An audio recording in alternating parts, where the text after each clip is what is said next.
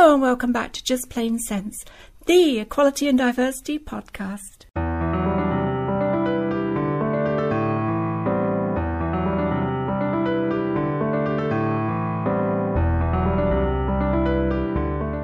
Hello again, I'm Christine Burns.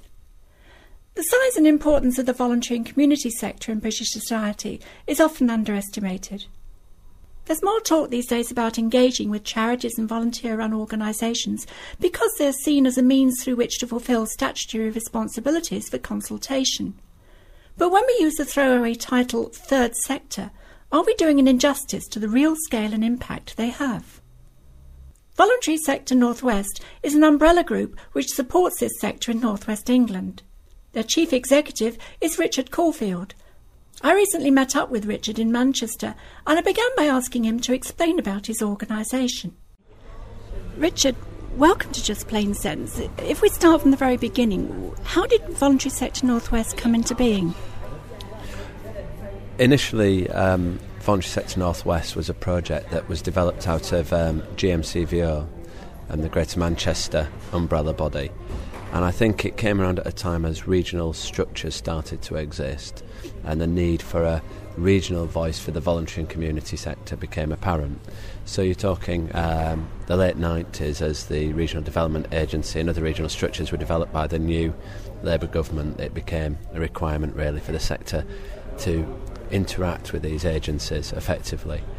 Um, it started off as a project, and then as the need grew, um, the need for an independent organisation operating at that regional level came, and we, uh, about 1999-2000, became an incorporated organisation in our own right, um, and we've been operating since then as our own ind- individual charity. Okay, just for the benefit of those who don't know, Greater uh, GMCVO is Greater Manchester Council for Voluntary Organisations. I think so. That I often get one of them initials wrong because I think they might have changed it. Coming back to Voluntary Sector Northwest, what do we, what do you actually do? Um, well, our key role is to ensure that um, the voluntary sector has a role in really influencing um, policy that affects the Northwest. So, our job really involves looking at policy as it comes out from government, whether that be national government or um, government, de- well, each government department, and interpreting that and seeing where the voluntary sector fits into that, both as a, a deliverer of services, as an employer, um, and as a champion for people's voice within the development of services and development of um, things that affect the day to day lives of people. So, what that practically means is um, we have policy workers who are interpreting, interpreting policy, arranging consultations, and trying to get the voice of the sector so that we're able to represent it effectively. Um, and it means, I'm afraid to say, sitting in lots of meetings where these things happen and talking to the key decision makers around the region. So, um, there's, for instance, uh, later this week I'll be going to the Regional Economic Strategy Advisory Group, which will be looking at the regional economic strategy, which will have a huge impact on the Northwest we need to make sure that the sector understands that strategy. We need to understand, ensure that the sector's got a role to play, and it's my job to be at their meetings, championing the sector and making sure we, our voice is heard. How did you come into voluntary sector work? It's quite a long story, really. I think my route into it, like possibly many people, was volunteering.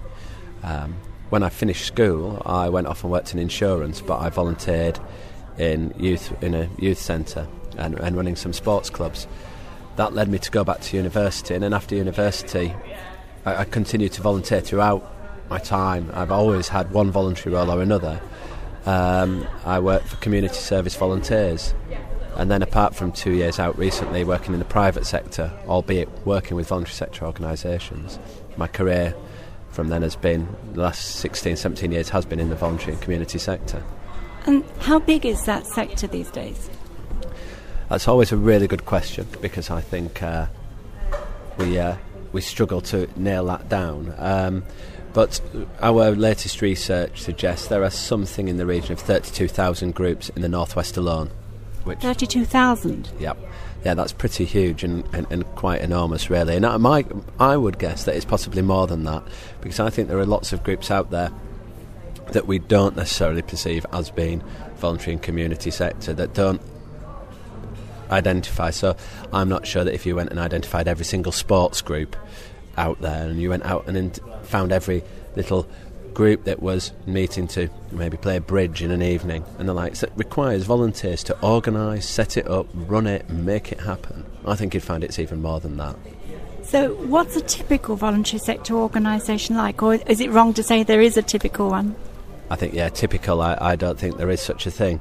Um, I guess some people get hung up on whether there should be voluntary community sector as well when we talk about that. So, you know, it could range from um, a group that we set up in my local neighbourhood with two or three of us who've got an idea, maybe neighbourhood watch or something, to try and just keep an eye on things in my local area, or setting up a youth group for kids literally in the street, through to something like Groundwork is technically a charity and in the voluntary sector, and that organisation is absolutely ginormous. It's running an eight million program, eight million pound program in the northwest on health.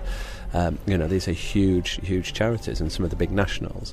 So they're technically part of the sector. So nothing's typical about the sector at all. What is typical is that every single one of them relies at some level on volunteers, whether that's volunteer board members or volunteers to actually make the activity happen. That's the one consistent that every organisation in there involves volunteers in some way, shape, or form. But in among those volunteers, there are also then people who are actually sometimes paid to to do the actual work of the organisation. Yeah, yeah, absolutely. So that um, there are organisations that have no paid staff through to. I think that um, it's probably the vast majority of the sector doesn't have paid staff. Um, so the number of paid staff, the majority of paid staff in the voluntary and community sector, for example, are in health and social care. It's reckoned that something like 55% of all paid staff in the voluntary community sector are in the health and social care field. Now, if you think of the range of diversity in that field, so I talked about sports clubs, most of them will be totally run and organised by volunteers. Just about every sports team you ever see playing football on the field, cricket in the park, will all be run and organised by volunteers. Larger organisations, you know, have huge structures, and, and I'm glad to say that some of these are now starting to pay salaries that are appropriate for chief executives of very large major organisations. Um, you know, some of these organisations' groundwork, if it's eight million pound on just the health programme, you know, these we need quality people in doing them jobs, and actually working and being a professional in the voluntary sector isn't necessarily about being, you know, underpaid and ha- accepting lower wages and lower terms and conditions just because you're working in the charitable or voluntary sector. I, I suppose it's like sport a bit, that amateur doesn't necessarily mean substandard. No, that, absolutely, absolutely. Uh, the sector, the sect, I, I don't like to either over egg the sector or over criticise it to anyone else. There are great voluntary sector organisations that are very well run. There are some that aren't so well run, but that would be the same for private sector, and that would be the same for the public sector. One can't generalise too much, I think. Um, but I think what what's important for me about the sector and why I work in the sector and why I'm committed to it are the values that underpin your work, why I come to work on a daily basis, and what that means, and that that does compensate for money to some extent, but at the end of the day, everyone's got bills to pay. But you know the the values of the sector are what make it unique and about how they go about that work. Um, but I'm not going to sit and make a claim that we are always better or always worse than the private, but we are as good as, and there are as many good people working in the voluntary sector. It's not a soft option. It's not where you come to work to get out of the rat race, to get out of that. It's as hard a work in the voluntary sector as it is anywhere else. And it employs quite a lot of people. I've, I've heard estimates of about 200,000. Um, crikey. Now I'm uh, doing all the statistical recall. Um, I think it is. Yeah, I think we are talking about 200. Two, I think it's 200,000 full time equivalents, actually. I think you're probably nearer 300,000 if you include people as part time, as individuals, and that's in the Northwest, again. You know, so we're a significant employer if you see us as a sec- as a holistic sector. Now, as I say, then there are different parts to our sector. If you took the, um, but we are a significant sector, and one of the things there's two things that stick out about our workforce, um, which are quite interesting. I think, um, well, there's several. One, one is that um, it's a very well qualified workforce. And quite often um, we find strategies come along that say, oh, let's try and help out the voluntary sector, you know, because there'll be low skills there. And actually, when they come in, they find that the sector is actually more skilled than any of the other sectors. Um, but we're very bad at develop staff development. The sector is very poor at um, helping to develop its staff, investing in staff development to help people move on, and I think that's something we've got to explore. And even more frighteningly, but I think this comes from a different reason, the sector ends up in employment tribunals more often than any other sector. I think that's partly about staff knowing rights and understanding their rights, um, which is a good thing. Um, but it also maybe says something about how we sometimes manage them and the, the management processes, or maybe the resources we've got to put into pure management time and administration. People are very quick to jump on administration costs in voluntary organisations. You know, shouldn't they be spending it on their service delivery, not on just the bureaucracy and running it? Well, some of them systems need to be in place, and actually, better to spend it there than paying out huge amounts of fees in employment tribunals. I think. You, you mentioned the, the, the, high level of expertise. Do, do, you think the rest of society, particularly the, the public authorities, make the best use of, use of that? Um, no, I think um, I think we generally are undervalued in terms of our overall contribution, um, and I don't think that. I think that's because sometimes in that bubble we fail to sort of make our case sometimes about what our impact is. So, for instance, one of the major bodies that we work with, we've got to try and demonstrate the economic impact of the voluntary sector. Well, it's very easy to demonstrate the, in, the economic impact of a business that employs three people and sells things. That's very easy, and that makes it easy for people to work with. What's really difficult is to look at the economic impact of the group that is running out two nights a week with a drop-in centre that's ensuring that people are have the mental health that allows them to be at work, that sustains people, that keeps them going day to day. I think that we struggle to make the case about, you know, whether any what the you know we don't often have a direct impact on the economy, things, but I think we have huge, massive direct, indirect um, impact on that, and I think we we have to learn to make that case better. But I do think that sometimes we have a, a problem getting people to listen to us because we don't offer easy answers. And I think sometimes think the government look for the voluntary sector to be the provider of easy answers when we're not. We're part of complex answers that cost a lot of money to deliver. And the voluntary sector isn't the cheap sector to deliver them. So, where do organisations that we were talking about get the funding they need to operate? Um, I think this is going to become increasingly worrying, um, particularly in the current economic climate. But the sector, that there's a range of things that the bigger organisations are increasingly taking part in competitive tendering and, and providing services for um, that have been traditionally provided by local authorities by by the state. So I think that they will continue to tender and, and, and to get that money. What, what's happening at the bottom end though is there's a move away from grants, and I, I feel as though people have almost turned the grant culture into uh, a dirty word as a wrong thing, whereas there is an absolute place for grants, short-term funding, small funding. Lots of these groups can sustain themselves on very small amounts of money, but you have huge impact.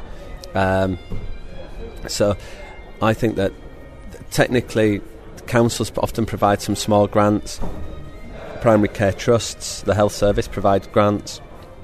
There are a few small trust funds around that provide in money, but the reality is these pots are starting to dry up a bit more, um, and I think that we we need to shift back the focus on that and get back to, you know, a lot of the big charities today came out of small grants of somebody's idea in a back room, building up on it and developing it, and it turned into something big. If we don't invest in them smaller groups now, we won't get them big things in the future. And I think that's really important for people to look at. Mm. And although this isn't directly an answer to your question, but I'm good at tangents. You know, I was reading some research the other day um, about volunteering, and it was Wirral PCT had looked at the effect of volunteers in their health service. and they showed that for every pound spent on volunteers, at they they got nine pounds back in terms of the service that was delivered by them volunteers, which I think is really fascinating. Now, I don't see why that would be hugely different to volunteers elsewhere in many respects. So, if investing in volunteers and investing in the voluntary sector has them sort of returns, then we really have to make the case for money to be thrown in that direction. So, so you're saying that there are ways of being able to determine what would be what would happen if the voluntary sector wasn't there. Um, there are, oh, I don't know whether you could work out what would happen if the voluntary sector wasn't there. I actually think that society would suffer a major, major breakdown if they. Uh, it would be much worse than the banking crisis, believe me, because I think the sector actually is part of the fabric that interweaves. I think it's uh, you'd be pulling away some of the major things that keep society on track. You know, when you look at the breadth of the sector and the work we do. So, I don't think we could ever work out what it wasn't, and I don't think it ever will not be there because there is a movement of people in this country that will never, ever stop that activity. Whether they identify and would stick their hand up and say, I'm from the volunteering community, etc., whether they just go about their volunteering, their contribution to society in their way, the fabric of our society depends upon them people and the actions of them organisations, and they'll always be there. I'm sure about that. If I, if I can take you back to an earlier point you made, you, you referred to the role of grants, and one of the problems of, of grants is that they tend to be fairly short term. They're a year or three years, and even if it's a three year grant, you, you perhaps spend the first year setting up, the second year doing what you're going to do, and the third year worrying about how are you're going to continue afterwards. Is there then a, a case for taking a longer term view? For instance, you mentioned PCTs, uh, perhaps people starting to think seriously about professionally commissioning. Um, some voluntary sector organisations to provide some of the some of the services that society needs. I think there's a continuum, um, and I think we need to look at that balance of what needs to be procured. One of, what needs to be procured. What is it that the, the, health service needs, for example, and can it go and get that? And can a voluntary sector organisation is a voluntary sector organisation or community organisation best placed to deliver it? And they may purchase that service for a long period of time. But having said that, some needs are very specific, very short term, and very here and now, and might not be here in two years' time. So. So there is a there is the place for that short term funding that is tackling that here and now issue, through to that sort of yes, this is a service we know we want, and really we need to look at a longer term contracts to, to do it. And I've seen places where they've given rolling contracts, so they'll give a three year rolling contract, so the contract is always three years. After every year, they re add on to the end, where the sector are delivering really important services. And that's vital and that's great and that's really good practice. I, I like to see that. But I'm not going to say there isn't a place for the one year, or even you know some some things like uh, you know some very project based grants as well that can deliver. You know the celebrate grants, which are very specific, very short term, have a role as well. So, last question: what what would be the single most important thing that you think anyone could do to make life easier for voluntary sector organisations to operate and thrive? One single thing. I'll tell you what I I'm going to jump to something slightly different here, but um, I went out to Australia um, a couple of years ago, and one of the things out there, if I understand it correctly, is that if you work in a not-for-profit organisation, your tax allowance is higher. It increases, sal- and the staff salary is increased, and I don't think that's a huge burden on the taxpayer. And I think that could help the sector attract staff retain staff and develop further.